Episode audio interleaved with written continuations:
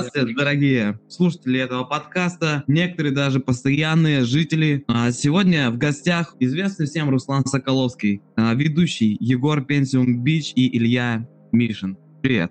Привет. Илья, привет. Ну, начнем с самых очевидных, Руслан. Почему ты завершил почти что свою карьеру видеоблогера? Я вполне продолжаю выпускать ролики. Другое дело, что в последнее время в России выпускать ролики — это задача очень тяжелая, так как уж повелось, что темы, на которые я хочу выпускать видео, они часто идут вразрез с тем, что прямо сейчас думает об этих видео государство. Даже сейчас я иногда выпускаю ролики, их все еще банят, блокируются на территории РФ за то, что я пропагандирую наркотики или еще за что-нибудь. Вот я увидел еще последние скандалы с Хованским, я увидел скандал с Дудем даже, когда на него подали в суд за пропаганду наркотиков. Например, следующее видео, которое я хотел выпустить, это о моем опыте употребления наркотиков, о том, как это плохо с одной стороны, а с другой стороны, как это хорошо настолько, что аж Всемирная организация здравоохранения испытывает многие наркотики для того, чтобы потом сделать их рецептурным препаратом.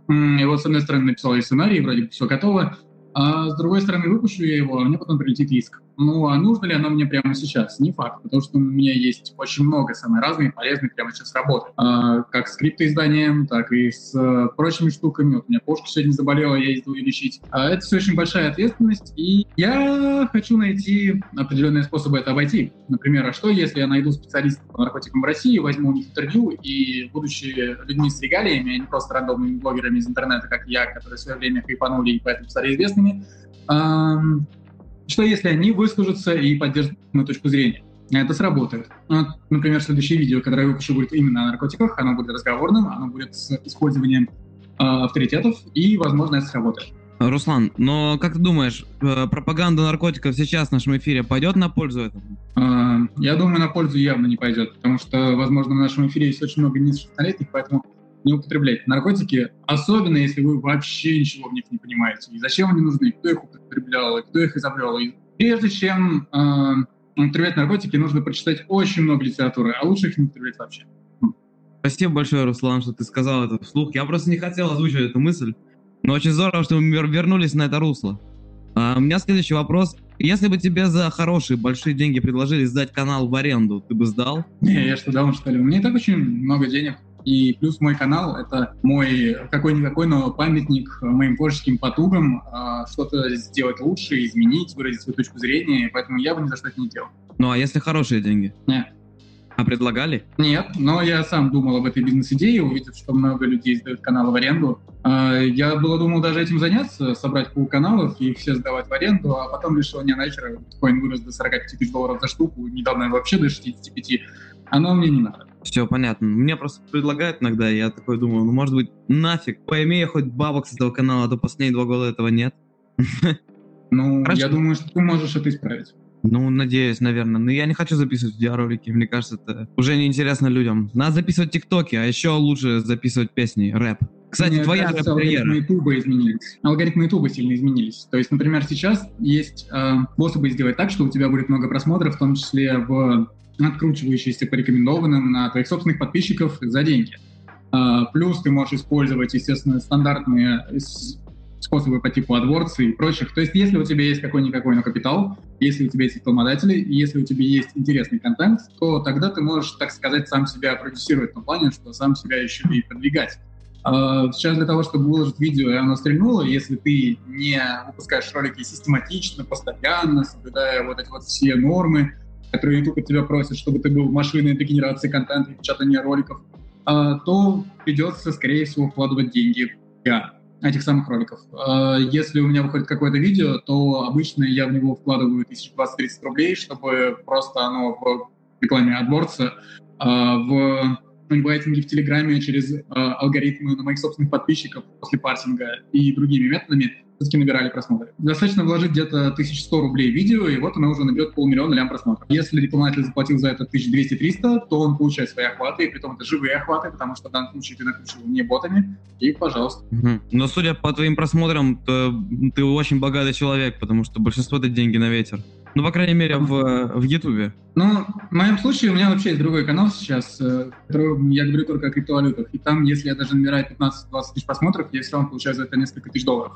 То есть мне проще, потому что у меня есть очень узкая тематика, у меня там подписчики — это только мужики за 30 лет, 98%. И в связи с этим люди платят за то, чтобы слушать в одной конкретной теме. Когда же я выпускаю ролики на свой канал, я хочу поговорить о таких научпоп, популярных темах, которые интересны будут многим, но которые иногда являются слишком остро-социальными настолько, что до них могут докопаться. Это та проблема, с которой я столкнулся. Вот почему люди занимаются видеоблогами?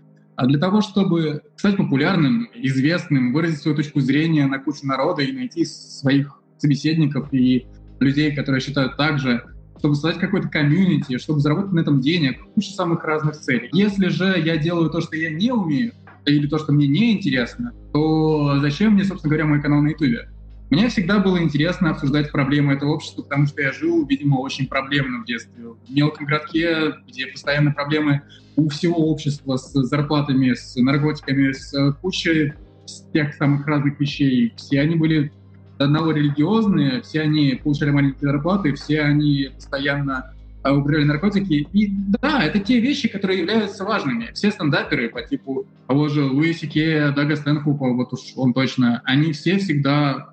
не то чтобы хайпили, а просто делали контент на проблемах нашего общества. И они мне тоже очень интересны. Но в условиях, когда это нельзя делать безопасно, и когда, если ты споешь шутовскую песенку и с времен Двачей тебя посадят, это заставляет задуматься и заставляет быть более аккуратным и осторожным. Ну, кстати, как ты относишься к Хованскому в данном случае? Я, конечно, видел твою посылку ему обратную на зону, но сама ситуация? Сама ситуация — полная жесть.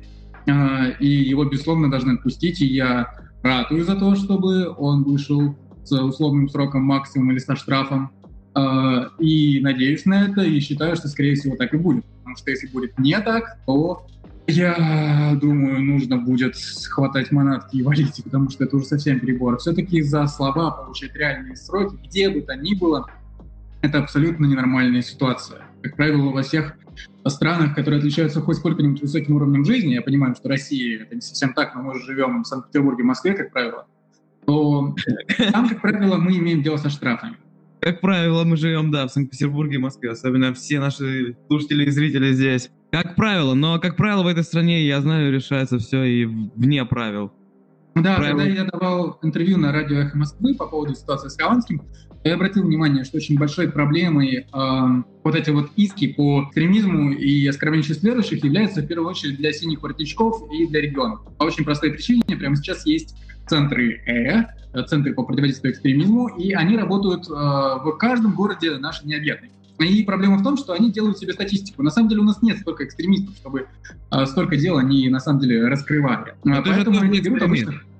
Ты же тоже экстремист. Уже нет, меня оправдать. Но я все еще оскорбителен для верующих. И вот получается, что обычные работяги в какой-то момент сказываются в центре этого дела из репоста, и потом их не берут на работу, у них проблемы с пенсиями, с государственными выплатами, с владением банковскими счетами, они со всем этим сталкиваются непосредственно, прям лицом к лицу, потому что у них нет другого пути. Хованским же, как и со мной в свое время, будет примерно такая ситуация. Вот он выходит на свободу, неважно, с условного или с реального срока, надеюсь, что ни в коем случае не с реальным. Абсолютно не суеверен, но хочется поплеваться. И даже будучи в списке экстремистов, он сможет продолжать свою деятельность, он сможет зарабатывать деньги, он будет получать в биткоинах или на карты своих родственников или еще какими-то путями, как делаю я и делаю так на протяжении многих лет. То есть я уже не экстремист, но я по-прежнему пользуюсь биткоином, по роду моей деятельности, и мне помогают тем, чтобы пользоваться наличными. Блогерам в этом плане проще. Блогерам живется лучше. Точно так же, как и чиновникам, точно так же, как и бизнесменам. Они всегда могут найти обходные пути. Но вот когда обычных работяг завода за это сажают или дают им условные сроки, вот у них жизнь реально идет под откос. И это очень печально. А Хованский, он настоящий работяга с завода, я вот хочу что подметить. А тебе не страшно, что живя... Хованский работяга, но работяга творческого труда. Ну, вот именно. Тебе не страшно, живя в Петербурге, рассказывать обходные схемы того, как ты пользуешься дропами и... в принципе, биткоинами. А я разве пользуюсь дропами? Нет. Мне все деньги мама отправляет. Мой самый ближайший родственник, ей можно. Я пользуюсь биткоином. Он у нас на территории страны признан просто имуществом, им можно пользоваться, никто не против. Ты окей? Ну, да, нет, я не налоговая, пойми, я просто тебя спрашиваю, не страшно ли озвучить... Я даже СНИЛСа не существует, кстати, в принципе. Так что я налоги как таковые не могу платить, так как у меня даже... Я даже не зарегистрирован в налоговой системе. Это довольно удобно. Да и плюс прибыль я получаю в деньгах, которые не являются деньгами, они являются имуществом. И это довольно удобно. Это связано как-то с тем, что ты беженец Чечни? Беженец Чечни? Я там ни разу не был. Как можно быть беженцем, если ты там ни разу не был? Ну вот, понимаешь, ты убежал оттуда заранее. Заспавнился там, где это возможно. Хорошо, ладно. Слушай, ну вот судя по разговорам всему остальному, по твоему большому спичу, ты очень радуешь за нашу страну, за политику и так далее. А если у тебя какие-то реально политические планы, то есть хотя бы даже в голове план, чисто гипотетический, ни разу не в жизни претендующий для того, чтобы их сделать? Я прямо сейчас осуществляю свой политический план. Я считаю, что в принципе правительственные аппараты как таковые не особо нужны, и люди, которые работают, занимаются своими делами, вполне могут осуществлять все функции через частные институты. Например, частные институты охранных агентств, частные суды, которых у нас пока что нет, потому что у нас есть три судебные власти согласно Конституции. Я ни в коем случае не хочу это оспаривать, потому что это закреплено в Конституции. Но я был бы за то, чтобы был бы какой-нибудь референдум, который бы понял, что суды тоже должны быть частными, со своими оценками, рейтингами и так далее. И что мы можем реально сделать для того, чтобы притворить либертарианские или какие-то анархистские, как, на мои планы, жизни? По сути, в моем случае просто пользоваться биткоином, рассказывать о биткоине, платить людям биткоином. Вот недавно с Николаем Соболевым у меня вышла совместная рекламная интеграция Binance. Binance — это сейчас топ-1 биржа в мире, криптовалютная, я являюсь амбассадором. И мы решили попробовать сделать рекламную кампанию на YouTube. Поэтому мы разместились у Николая Соболева в качестве первого кейса. Сейчас в ближайшее время я планирую подкаст с Александром Низоровым, тоже о криптовалютах. И мы видим сейчас, что активно развиваются именно криптовалюты, и они дико растут. И все по очень простой причине. Покрас Лампас делает NFT-шки, вот это вот все. Потому что здесь мы видим, как общество начинает понимать, что деньги или аналог денег, потому что, по идее, у нас запрещены суррогаты на территории РФ, окей, сейчас, например, биткоин — это в России имущество, могут делать любые. Монополия на денежный оборот, она вовсе, на самом деле, государству не должна принадлежать, и она может быть у всех людей. Получается, что любой человек в теории может с любым другим человеком договориться либо через какого-то частного гаранта, а не через государство и секретариусом, которых, на самом деле, просто ставят сверху, а через просто именно частного гаранта или сами по себе. И люди так делают постоянно, донося это в общество и общаясь с самыми разными инфлюенсерами, блогерами, рейдерами и так далее. Рассказывая им об этом, мне кажется, я уже веду активную политическую жизнь. Другое дело, что я веду ее не в особо публичном поле, потому что если здесь ты в какой-то момент засветишься на телевидении или в этих огромных гигантских газетах для масс, то на тебя обратят внимание в том числе и чиновники, а их внимание я не особо сильно не хочу. Как и внимание силовых структур, как и внимание просто оголтелых правозащитников, которые радуются Кремль. Все это мне явно не нужно, потому что мне интереснее общаться с умными людьми, которые разделяют мои интересы. О, да! Готов ли ты, как батька Махно, защищать свои анархистские интересы с ружьем в руках против гадины красной? Ну, если в какой-то момент у нас в стране, как в США, у некоторых областей появятся свои собственные законы, не только общие федеральные, то было бы хорошо, так как у нас, по сути, государственное устройство должно быть как в США. А если там будет разрешено владеть оружием и защищаться на территории своего дома, то да, естественно. Но вообще для чего непосредственно созданы границы? Границы созданы для того, чтобы создать на этой конкретной территории особый список правил. И если тебе не нравится, ты можешь покинуть эту территорию. Вот и все. А прямо сейчас я в общем и целом подчиняюсь тем законам, которые на этой территории. Законы — вещь довольно дырявая. Они не способны отследить все то новое, что появляется. Они часто не способны даже противодействовать той деятельности, которая является плохой для очень большой доли населения или плохой для этого самого устройства. И выходит, что закон несовершенен, и все люди этим пользуются, в том числе и я. И я в основном использую для блага тех, кого я знаю. Ну, то есть ты нарушаешь закон буквально, находя в нем дыры? Как я нарушаю закон? Ну, нет, не, я говорю, я задаю вопрос, ты нарушаешь закон, просто находя в нем дыры? Нет, я его не нарушаю. Я делаю то же самое, что, например, президент США Байден, у которого внезапно появился его сын, который оказался художником, и у которого почему-то внезапно картины продаются за $1 миллион, хотя, казалось бы, они никому не нужны, он абсолютно неизвестный художник. Я делаю то же самое, что очень многие люди, которые знают законы и которые им следуют. И если в какой-то момент мне закон не понравится, я могу переехать на другую территорию, в которой другие законы, или попытаться изменить законы в этой стране, но делать это нужно законными путями, как всегда. Но подожди, я-то спросил тебя о конкретных политических планах, то есть ты... Мне, конечно, очень четко все это и клево съехал на биткоины и так далее, но по факту я про конкретику спрашивал. Что, по твоим пониманиям, конкретные политические планы? Что ты мне предлагаешь с точки зрения политики сделать? Ну смотри, сейчас выборы планируются в Госдуму и так далее. Может быть, ты планируешь стать помощником какого-нибудь депутата чьей-нибудь партии, может быть, еще что-то.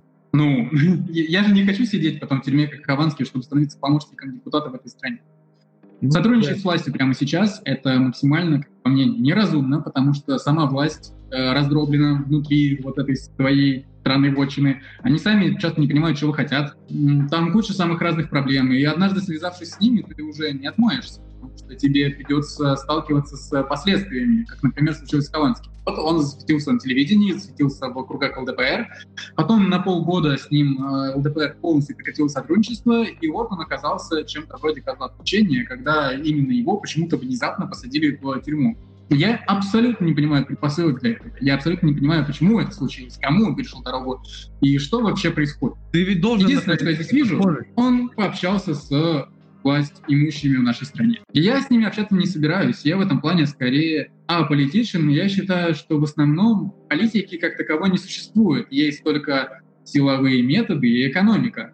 И я предпочитаю работать с точки зрения экономики. Ну, если в какой-то момент у меня будет капитал, возможность с ним как-то работать, то я могу оказывать политическое влияние, скорее, из того, что у меня есть деньги. Или если у меня есть аудитория, я могу с ней работать, то я могу оказать политическое влияние, скорее, из того, что у меня есть слава и популярность, и меня может увидеть куча народа. Если у меня есть силовые методы, то есть если бы у меня была полиция, и если бы я был главой вооруженных сил в России, то, получается, я могу показывать и такие методы воздействия. Итого, сама по себе политика, например, мне не особо интересна, потому что она представляет очень мало пространства для маневра. Чтобы заниматься политикой, нужно либо владеть кучей денег, либо иметь свои собственные вооруженные силы, что возможно только если ты президент России, а туда попасть не так уж просто, потому что прямо сейчас Путин власть, напоминаю, уже десятки лет. Либо же нужно быть очень популярным, но, как правило, в России, опять же, твоя популярность приведет лишь к тому, что ты можешь однажды за нее поплатиться. Она здесь не настолько влияет на твое положение, как в США, например. В США, став по-настоящему популярным, ты получишь за это кучу денег, и там уже можешь оказывать влияние и однажды стать главой вооруженных сил. А здесь же, если ты стал популярным, то однажды на тебя обратят внимание, и глава вооруженных сил это пресечет, и денег ты не получишь. И по этой причине стоит в какой-то момент заняться маневрами. Маневры — это очень важно. Да, особенно на границе с Украиной, я наслышан в новостях. Ну, все очень сладко и хорошо звучит просто из твоих уст, но я уверен, что не так легко и просто это все работает. Почему-то у меня есть уверенность в том, что даже большое количество денег тебя не пустит в политику и не позволит оказывать какое-то влияние прям существенное на жизнь граждан. Я хочу влезать в текущую политическую клаку именно в России. Ну, типа, вот посмотрим, например, на Ходорковского. Пример Ходорковского очень важен, потому что в свое время у него были какие-то политические амбиции, и он уже на тот момент был миллиардером, насколько я знаю. Например, Павловского. Он тоже тогда был миллиардером, все у него было замечательно, и у него тоже были политические амбиции. И тот, и другой, к сожалению, за это поплатились. Ходорковский в итоге просидел в тюрьме очень долго, а потом оказался за границей, и ему сейчас практически запрещено въезжать в Россию. Если он едет, то тогда, к сожалению, его посадят. А Навальный стал очень известным, прославился, все дела, и заработал по дороге кучу денег. И он оказался за границей, но он предпочел вернуться, за что его посадили. Немедленно и сразу. Хованский, примерно та же история, и за ним еще и гнались. Я не знаю, чем он им так осолил, я не очень подробно изучал этот кейс. Лично с ним еще не общался, хотя шапочно, получается, знаком. И выходит, что до него добрались и аж вытащили его с какого-то там острова. Настолько далеко за ним погнались. Точно ли я хочу хоть как-то лезть в структуру, которая в случае, если что-то пойдет не так, может отрубить тебя как свою собственную руку и выкинуть к чертям? Потому что ты ей больше не нужен. Уверен, что то же самое может произойти с кем угодно из нашей верхушки, так как тот же Путин, если он будет кому-то неугодным из наших великолепных олигархов, однажды сменится, и его заменит тот другой. И где он окажется, не совсем понятно. Он принял и видел какой-то закон, очень странный, о том, что, мол, бывший президент имеет право на что-то там, что-то в духе свалить из страны как можно скорее с кучей денег, но не уверен, опять же, что это будет работать. Чувствую себя, Руслан, Венедиктовым, если честно, пред тобой, слушай все это. А давай тогда немножко сменим тему в более актуальное няшное русло. Как ты относишься к продукции ВКонтакте вообще? Все, что ВКонтакте делает. Наш разговор проходит в беседе ВКонтакте. Мы буквально с тобой как в одном знаменитом приложении недавно. Я думаю, что ВКонтакте очень прикольный сервис в том плане, какой старт ему дал Павел Дуров. И в том плане, что он появился одним из первых. И я сейчас смотрю на развитие WeChat. Это китайский сервис. Дело в том, что у них там firewall, все дела, они закрыты, и через WeChat сейчас можно там и такси заказывать, еще у них есть всякие социальные рейтинги, и всякие паблики, и магазины, и все в одном сервисе. Я так понимаю, что ВКонтакте стремится к чему-то подобному, то есть он хочет быть не просто мессенджером и местом, где можно объединяться по интересам, но еще и с возможностью какого-то коммерческого использования для лиц. Это мило. Ну, то есть, раз это сработало в Китае, значит, это может работать и здесь. Вообще, не так уж много в мире стран, в которых есть своя собственная социальная сеть, которая настолько хорошо разрослась, которая настолько стабильно держится. Безусловно, ВКонтакте сейчас есть проблемы, и не все решения, которые они внедряют, они окей. Ну, например, я помню, открутил всего лишь 120 тысяч рублей в свое время в таргетинге и получил за это 40 тысяч подписчиков, это очень дешево получилось, использовав старый рекламный кабинет. Но как только подъехало обновление, то прямо сейчас мы открутили, по-моему, 25-30 тысяч рублей в таргете и получили с этого всего лишь 200-300 подписчиков. То есть это получается огромная астрономическая цена, и мы даже знаем, из-за какого именно решения этот рекламный кабинет произошло. То есть некоторые обновления, которые борются, к сожалению, они обрезают часть функционала и добавляют новые, не особо нужные. Но в целом ВК классная соцсеть. То есть она мне реально нравится, она относительно самобытная, интересна. Другое дело, что я очень люблю Телеграм. Телеграм прям прикольный. Но у Телеграма, например, сейчас нет кучи функций, которые удобны, которые есть в ВК. Больше всего во ВКонтакте мне не нравится то, что они почему-то устроили политику, при которой они закрывают внешние ссылки, ведущие на другие сайты, обрезают трафик оттуда и снижают охват для постов с внешними ссылками. При том, что у нас нет чертового китайского фаервола, который бы закрывал весь трафик внутри страны, внутри некоторых сервисов, и нет вот этого всевидящего государственного ока, которое бы заставляло всех людей сидеть в одной соцсети. Поэтому, идя путем WeChat, они, с другой стороны, не обеспечивают должной открытости. Это означает, что прямо сейчас у нас в ру-сегменте есть очень много самых разных развлекательных площадок, площадок по такси и прочих, пользователи которых при этом о самом ВКонтакте не знают, потому что как это происходит? В какой-то момент часть пользователей ВК отправили людей на Пикабу, например, или Reddit, или еще куда-то. И там, в контексте обсуждения разных соцсетей, в контексте чего-то подобного, люди упоминают ВК. И вот мы уже видим обратный отток, когда из-за нативного упоминания самого ВК как площадки в ВК добавляется больше народа. То есть это такая взаимная конверсия. Работает в обе стороны, не только в одну. Когда ты отправляешь людей от себя, и они приходят куда-то еще, и тоже говорят, там неплохой функционал, там остаются, то это вовсе не обязательно значит, что они бросят ВК. Это вот ревнивость со стороны ВКонтакте по отношению к другим сервисам, к тому, что люди будут уходить, я этого не особо понимаю. Они что, думают, что они плохи? Что если, мол, их пользователи увидят какие-то другие сервисы и площадки, то все, они их навсегда покинут? В этом случае речь о низкой самооценке. Это, наверное, нормально для молодых сервисов и предприятий в России, которые сейчас только очнулись и осознали свою идентичность, но мне кажется, что ВК существует уже очень много лет, и пора бы повзрослеть. Тем более, что мы вместе взрослели ВКонтакте. Хочу отметить, что у Телеграма нет главного сервиса.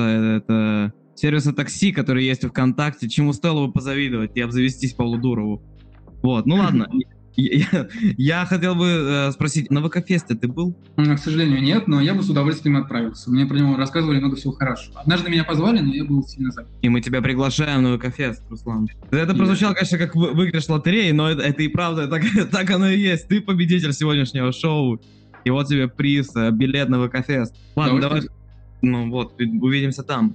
Так, я тебя спросил про власть, я тебя спросил частично про твое отношение к Ютубу в плане там аренды канала и так далее, про Хованского. Я спрошу тебя вот про следующее. Биткоины. Почему именно вот они стали твоей страстью? Помимо того, что принесло тебе неплохой доход, очень даже, в самом начале. На нескольких уровнях. Но вот когда я сидел в СИЗО и еще слабо разбирался в целом в криптовалютах, в биткоине, в чем угодно, я читал там одну книжку, которую отправила мне подписчица. Я, к сожалению, к стыду забыл, как ее зовут, но книжка — это Мэтт Ридли.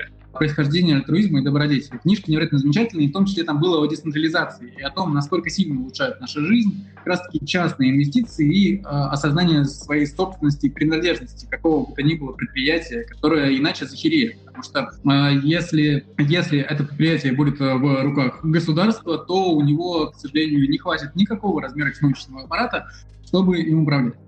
И в тот же момент я уже был человеком, который строил свои майнинг-фермы. Мы ставили видеокарты, рексы, радионы, мы с NVIDIA. В какой-то момент мы построили майнинг-ферму, в том числе и на 1080-х Ti-ках, и добывали свои эфириумы, майнили в том числе Zcash, кучу самых разных других криптовалют. Это все было прикольно, то есть ты такой сходил, курнул обычного никотина, и ходишь такой, втыкаешь райзеры в видеокарты. Вообще очень прикольная деятельность. Потом заходишь в ангар и видишь там гигантские турбины, которые гонят в воздух. И, блин, это очень круто. Оно все жужжит, светится. В обычном традиционном майнинге есть своя прелесть и свое очарование. Потому что когда ты своими руками сделал какой-то гигантский сервер из говна и палок, это очень прикольно. И ты понимаешь, что в это же время, прямо сейчас, именно твои видеокарты проводят чьи-то транзакции. Где-то кто-то кому-то отправил там 1/100 биткоина, чтобы купить дочке велосипед, или кому-то другому в США травки, там это разрешено, естественно, не у нас. И это все происходит здесь. Это клево. Я очень много писал о криптоанархизме и прочем. И дело в том, что это мне подходит и по идеологическим причинам, и по причине того, что размышляя и думая обо всем этом еще до своего преследования, мне все уже нравилось. Но вот когда, например, у меня заблокировали все мои банковские карты и электронные счета, я ведь был фрилансером раньше до блогинга и пользовался регулярно деньгами, Кубани, Киви и прочим, и PayPal. Мне даже PayPal заблокировали. И я понял, что, объективно я могу пользоваться, получается, только биткоином и больше особо ничем. И я понял, что это путь для очень многих. То есть не просто так Сальвадора, Венесуэла, страны относительно третьего мира признали биткоин своей национальной валютой. Потому что так уж выходит, что сейчас биткоин реально пошел в массы, в народ, и он является чем-то вроде неподконтрольной никому, абсолютно автономной валюты. А это клево. Мне это очень нравится. Я видел, что Владимир Воложин хотел задать вопрос, поднимал руку, мигал, но... вот все, он снова мигает, давай дадим ему слово. Я дал ему слово, давай. Да, всем привет, Руслан. Как раз речь зашла о стримах, и я хотел у тебя спросить. Вот я помню твои старые стримы, и ты на один из стримов пригласил играть певицу Монеточку, когда она еще была не особо известна. Вот, и я хотел узнать, вы общаетесь еще, какую-то связь держите или нет? Да, немного поддерживаю, но у нас просто взаимных точек соприкосновения мало осталось, она окончательно стала очень известным артистом в сфере музыки. Я занимаюсь абсолютно другими вещами. То есть мы год назад где-то, по-моему, писали что-то в духе того, что «О, привет, там вот такая прикольная штука проходит, там Павел Дуров раздает биткоины за творческую деятельность в контексте таких-то и таких-то штук». Она сказала, что сейчас у нее вообще времени нет, да и в целом особо неинтересно. В целом тяжело завлечь какого-то артиста к штукам, которые тем более уж связаны с финансами и с конкурсами. Конкурс прошел хорошо, Павел Дуров раздал призы, все замечательно. А так просто слишком мало точек соприкосновения, так и есть. Но я с удовольствием с большим слежу за ее карьерой, ее контакты у меня есть, и в случае чего, если вдруг что случится, то ей напишу. Что-то прикольное для нее.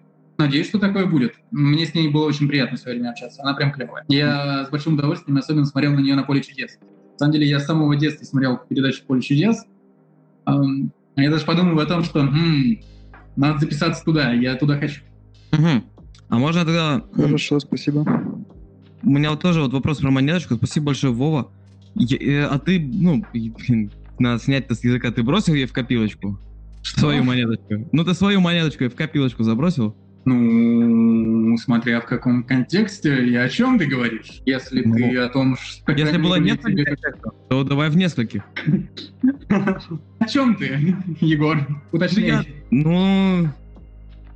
Была ли у тебя помимо просто связи видеоблогерской, с ней еще и половая связь, именуемая сексом, то есть коитусом? Значит, я правильно тебя понял. Нет, не было.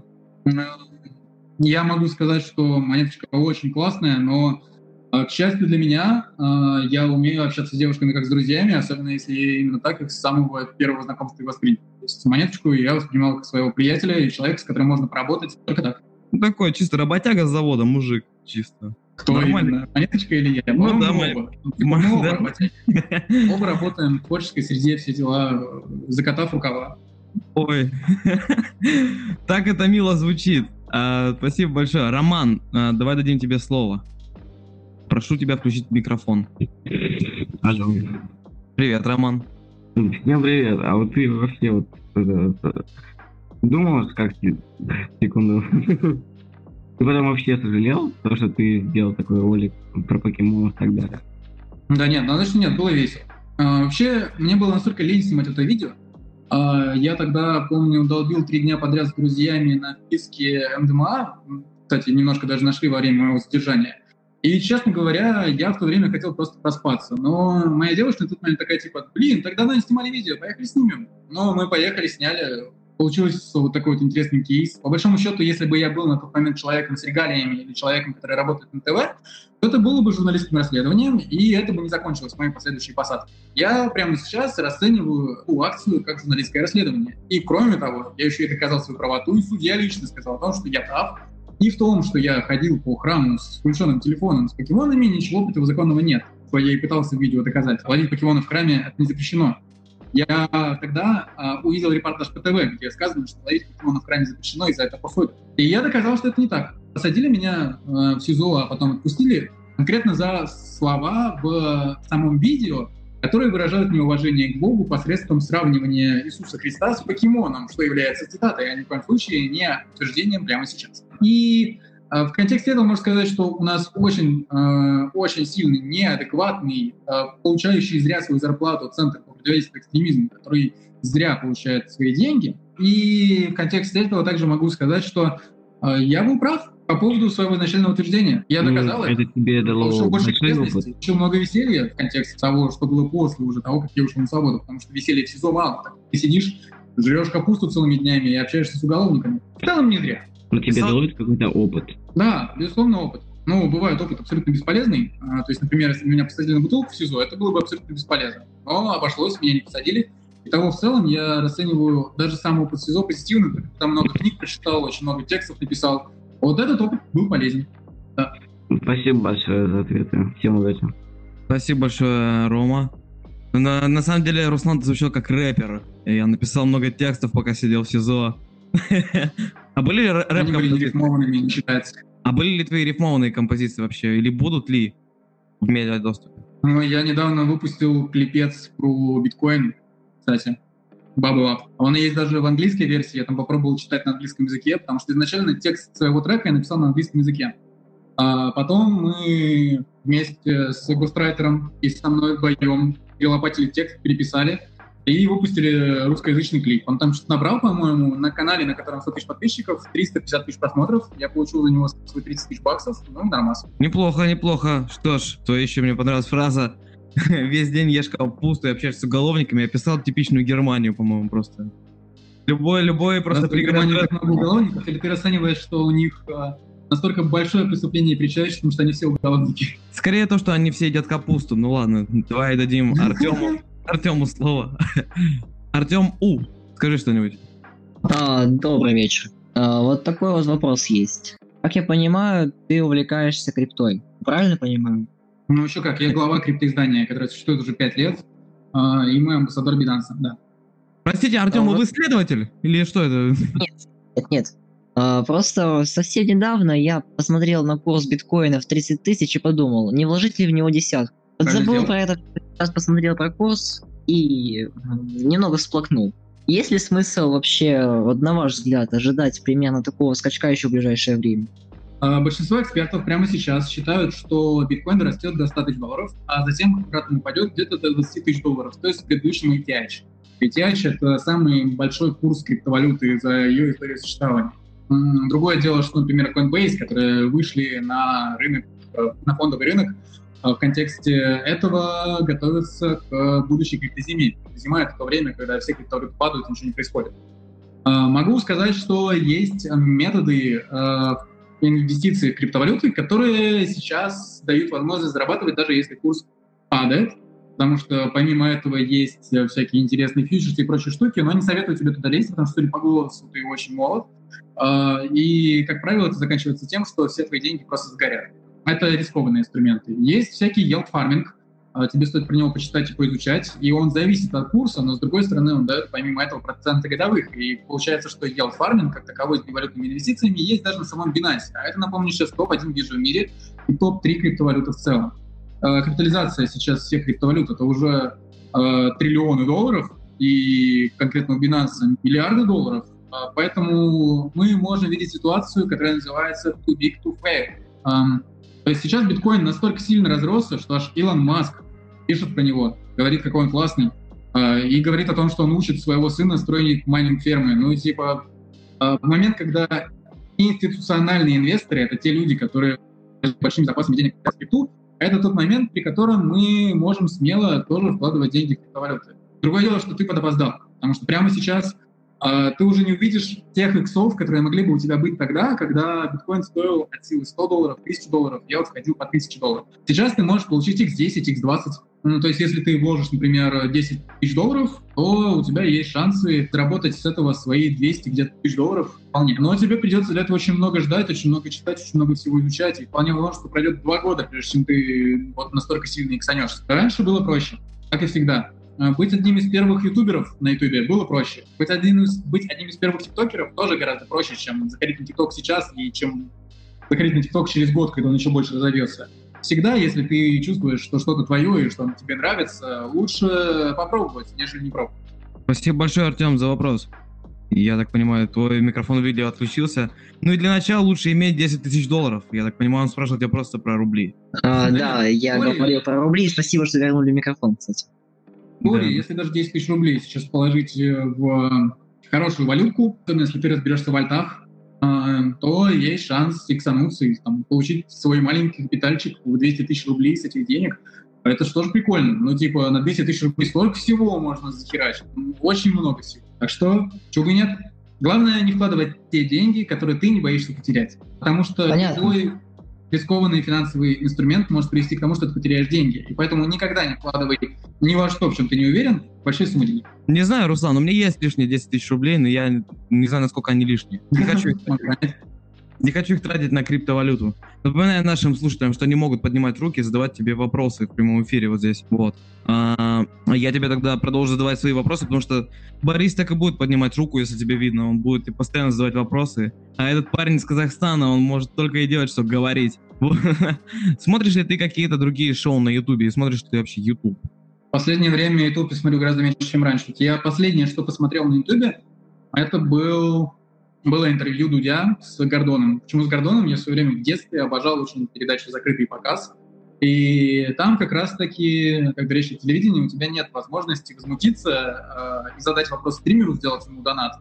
Нет, ты просто можешь возмущаться и не соглашаться. И вот кое в чем Гордон мне очень нравился, кое-какие утверждения вызывали у меня очень много вопросов, и как-то так получалось, что, например, в зале во время закрытого показа никто их ему особо не задавал, и у меня уже такая, типа, сложилась точка зрения о чем-то, я хочу ее сказать, и никто ее по телеку не говорит, я был в ужасе. Просто разрывалась задница от того, насколько сильно я хочу что-то сказать. Однажды это превратилось в мой канал на Ютубе. И когда я посмотрел с ним интервью у Дудя, то очень многое понял и выяснил, и осознал, что, оказывается, Гордон — это очень специфический наемник, который, по сути, зачитывает текст, и он очень похож в этом плане на Низорова, который тоже себя так называет, а именно наемником, который скажет то, что ему скажут сказать за деньги. Это было очень важное интервью, оно мне прям понравилось. Я все время пытаюсь найти каких-то новых блогеров, которые прямо сейчас, в эру вот этого нового Ютуба, когда продвигаться стало гораздо сложнее и такое, продолжают выпускать контент, или которые даже взлетают. Например, Рома Гений, который сейчас продолжает выпускать всякие ролики, у которого довольно мало еще подписчиков. Иногда я посмотрю его ролики, они немножко интересны. В целом, у меня стало меньше, конечно, времени на то, чтобы прям сутками целыми по много часов подряд смотреть ролики на Ютубе, как я это делал в 2013-2014 году. Надеюсь, что в ближайшее время я смогу больше светить тому, чтобы выпускать свой контент. Так как выпускать свой контент всегда интереснее, чем смотреть чужой. Ну, это правда. Но не кажется ли тебе, что стендап-комики захватили огромный пласт населения и сейчас вертят им как хотят? И стендап, и книжный клуб. Ну, тот же книжный клуб я вот люблю здесь смотреть, стендап-клуб. Нет, я вообще не знаю, что за книжный клуб. С большим удовольствием бы глянул.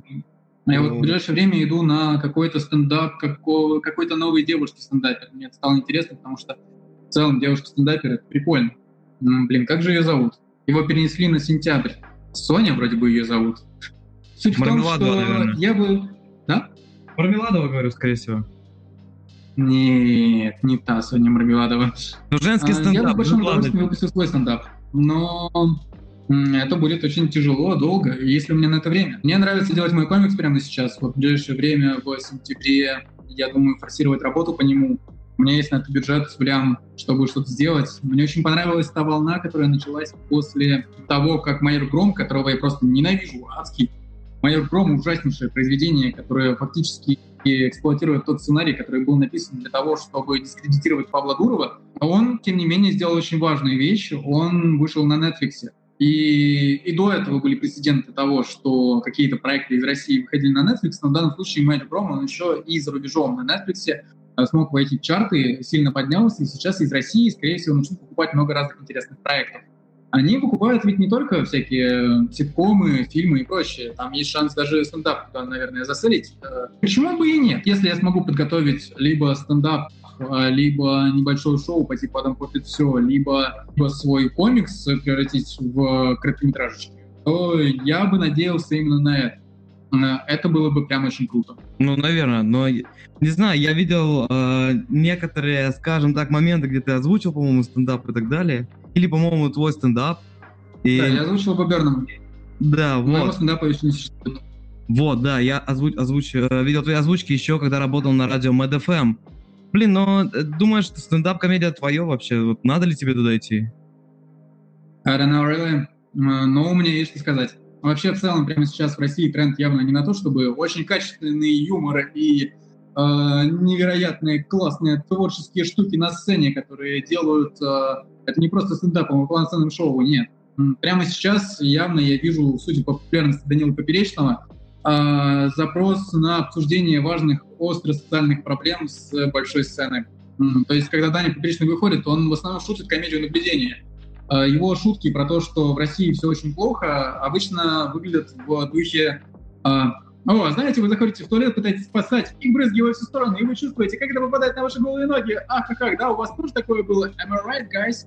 Это шутки комедии наблюдения. Тебе совершенно показать на проблему, объяснить, что она из себя представляет. И да, у него есть иногда ломание ожиданий, но по факту все его шоу представляет из себя просто рассказ о том, как ему и его друзьям, и всей России, самой России живется в России. Я уж не тот человек, который может тоже сделать острый социальный стендап. Это тот примитивный жанр стендапа в духе комедии наблюдения, который делает тот же Даг Стэнхоп, например, который просто приходит и прямо со сцены рассказывает о том, как он живет и как у него дела. Но Даг Стэнхоп крутой. Ну, в России некоторые чванливые люди считают, что это не стендап, я не понимаю. Ты как-то жестко к Дагу относишься. Я хочу сказать, что Даг очень круто. Он взломал рамки и стереотипы еще тогда, в 2001 году. Я сказал, что он не крут, я его обожаю. Он реально крут. Делает обычный стендап. Это обычный стендап. Ты стоишь на сцене и говоришь.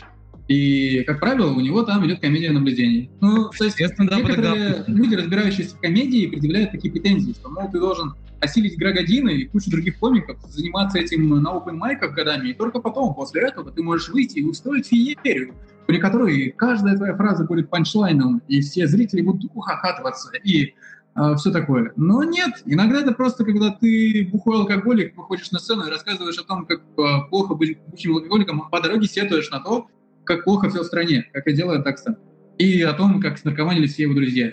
Типа, это абсолютно окей. Главное, чтобы ты стоял на сцене, это весь там. Блин, ты так это все описал, что я понял, что Russian стендап номер 3 был совсем не тем. Где пьяный чувак рассказывает, как снаркоманились его друзья. Russian стендап номер 3, скидывайте деньги на него. 400 тысяч. Слушай, новых рук в зале не появляется, и хотя люди подключаются, я напоминаю, что можете задавать вопросы, пока Руслан еще с нами. Вот, у нас еще есть некоторые... Я должен уходить за 1 минуту, потому что я уже очень устал. Я понимаю, но видишь, у нас еще есть 5 минут по регламенту, которые мы должны с тобой так или иначе здесь... Right, ну, конечно.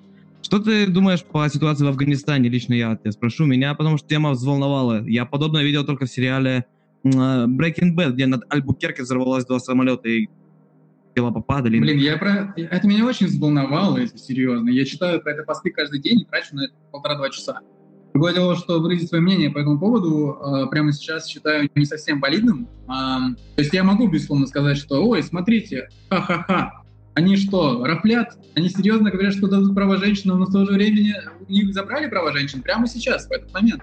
Или «Ага, да-да-да, они дадут права женщинам, но на самом деле заберут у всего населения, воу, в том числе и у женщин. Если ни у кого нет прав, то никто не догадается». Я думаю, что это эпоха локальных войн. Та же самая эпоха локальных войн, которая продолжается еще со времен Холодной войны и в основном ведется за сферы влияния в странах, где есть какие-никакие ресурсы для того, чтобы обеспечивать европейские страны и США. Ну, вспомним, например, конфликт, связанный в свое время войной в Ираке и с Саудовской Аравией. Что сделала Саудовская Аравия? Фактически она согласилась на то же самое, на что согласилась в свое время Русь. Они отдавали мосту и продолжают это делать. Каждый нефтедоллар, добытый в Саудовской Аравии прямо сейчас, только наполовину остается в Саудовской Аравии, а остальное идет в США. Дело в том, что нефть из Саудовской Аравии фактически предназначена для США. Они там разместили военные базы и спокойно получают. Ирак не согласился, Ирак за это поплатился, и в итоге прямо сейчас там все довольно плохо.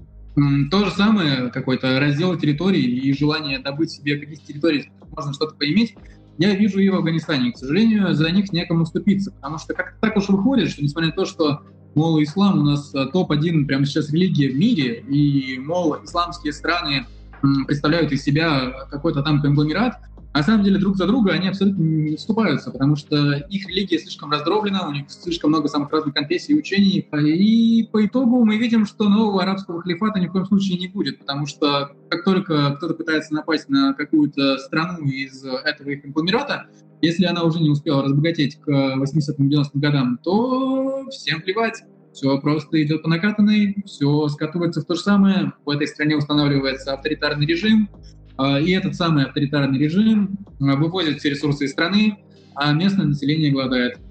Сэд. Ну, тем более очень сложно воевать с этими странами исламистскими, потому что, ну, сама по себе партизанская война, которую они ведут, очень неприятная, мерзкая, тягучая штука. Слушай, есть только одна единственная вещь, которая может оградить страну от всяких посягательств извне, как по мне. Это ядерные бомбы.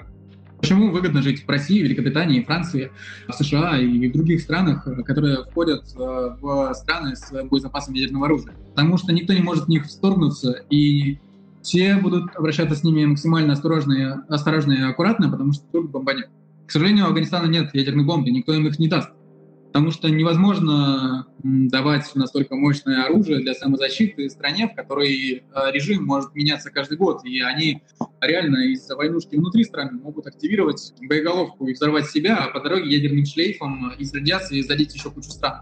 И поэтому все сейчас так боятся Северной Кореи, которая уже точно изобрела свое ядерное оружие или откуда-то его стырила, и у которой оно есть, но у которой пока нет боеголовок. Даже если они взорвут сами себя, все равно это жутко. Конечно. Это получается, что прямо сейчас везде будет радиация, и это ужасно. То есть ты хочешь посоветовать всем диктаторам будущим, которые слушают сейчас этот подкаст, закупать ядерные боеголовки? Ну, к сожалению, нигде они их не купят. Если речь идет о хорошем не диктаторе, а правителе страны, который хочет всячески оградить ее от внешних посягательств. И, к счастью, диктаторы, которые просто хотят держать власть, тоже их нигде не купят. Но если однажды какая-то страна, как в игре «Цивилизация», дойдет до нужного этапа развития и сможет самостоятельно успеть развить технологии настолько, чтобы оградить себя ядерным щитом, то она может быть уверена в своем личном суверенитете. Либо она может заключить соглашение с страной, которая владеет ядерным оружием, разрешить им построить военную базу на своей территории, чтобы защищать эту самую территорию, но тогда им придется платить очень много денег, как Саудовская Аравия прямо сейчас платит США. Итого, пути два. Можно либо развить свои технологии, либо сдаться на милость кому-то еще. Такие варианты, их не особо много. Чем пессимистично, ну что ж, перед концом этого подкаста у меня есть небольшой опросник, который я задаю всем гостям. Там буквально 5 вопросов. Русское порно или русский квас? Русское порно, ЕВФ и норм. Русская баня или русское кино? Русская баня. А что, фильм «Брат» тебе не нравится? Брат хороший, но, к сожалению, слишком много плохого кино, а брат уже немножечко и морально, и кинематографически устарел. Безусловно, он неплохо, он мне нравится, его до сих пор можно посмотреть. Но, блин, за рубежом сейчас гораздо больше клевых фильмов, чем в России. Что поделать? Я лучше посмотрю зарубежные фильмы. Если будет такой выбор, оказаться в космосе, когда все человечество погибло, и будет выбор все русские фильмы или все зарубежные фильмы, я думаю, большинство людей выберут все зарубежные фильмы, особенно если субтитры. Бога нет или Бога есть? Бога нет. PS5 или Xbox One? У меня есть и то, и другое, и то, и другое. А что лучше вообще вот так вот? Прямо сейчас мне больше понравился Xbox One по той причине, что вот я, например, на плойке потратил $2500 на игры, понакупал кучу всякой херни и по итогу ни во что не играю толком. А на Xbox One есть прикольная подписка, которая позволяет тебе платить совсем немножко денежек и получать доступ к куче самых разных игр. И вот это я оценил. То есть это возможность играть в то, что ты хочешь, и выбор там реально очень большой в библиотеке. Понял. Ну и последний. Грудь или попа?